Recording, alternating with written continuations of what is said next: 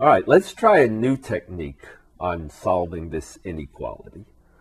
If we just take the equation,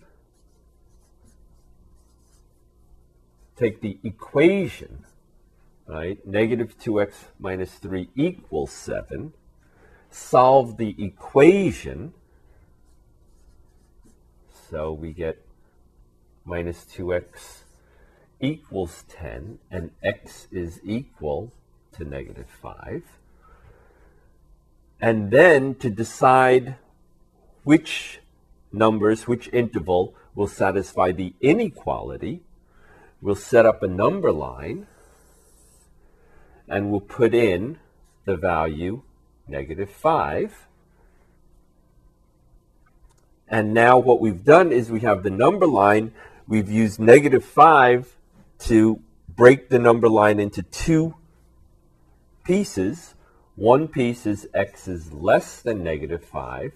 The other piece is x is greater than negative 5. And what we have to do is decide which piece is the answer to our original inequality. So if we pick any test value in the interval, say negative 6, and we test how much is negative 2x minus 3 compared to 7. Well, if x is negative 6, then minus 2 times negative 6 minus 3 is what to 7?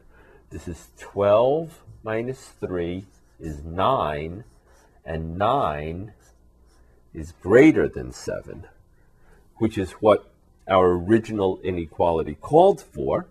So here we have negative 2x minus 3 is greater than 7. If we then test the other piece of the number line, we can use 0. I always like to test 0 because the arithmetic is easy.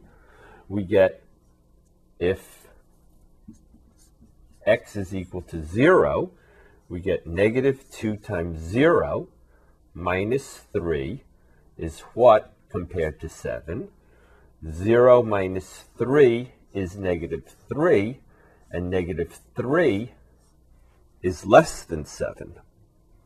So this side of the inequality is negative 2x minus 3 is less than 7, which is not the answer to the original inequality. And so the answer is from well, not negative 5, but to the left of negative 5. And so the answer could be written as x is less than negative 5, or we can go from negative infinity to negative 5. Now, this procedure has two useful purposes. One, it avoids the problem of reversing the inequality when we multiply or divide by a negative. And the other really useful purpose is that this technique can be used on much more complicated examples. All right, but before we get to more complicated examples, we have to look at another simple example.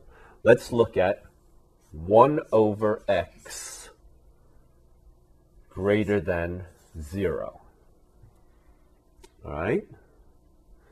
Well, if we try to use the technique that we just talked about, 1 over x equals 0 is the equation, but 1 over x is never equal to 0.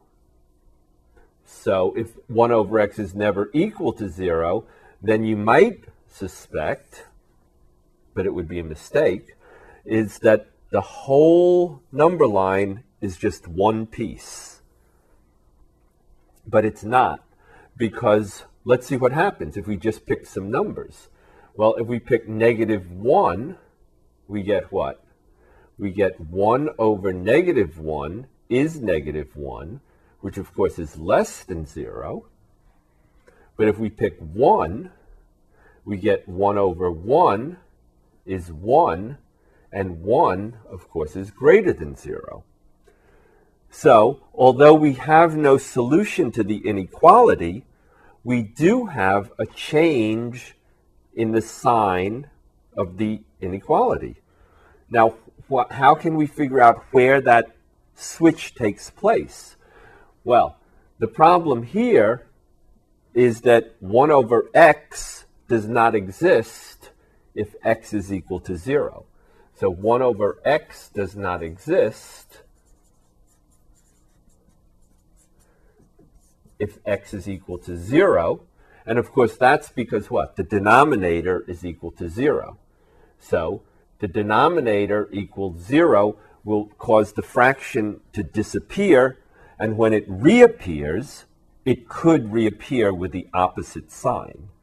So to summarize, what we have to do is consider values of x which satisfy the equation and also values of x which make the denominator equal to 0. Now let's look at a somewhat more complicated example.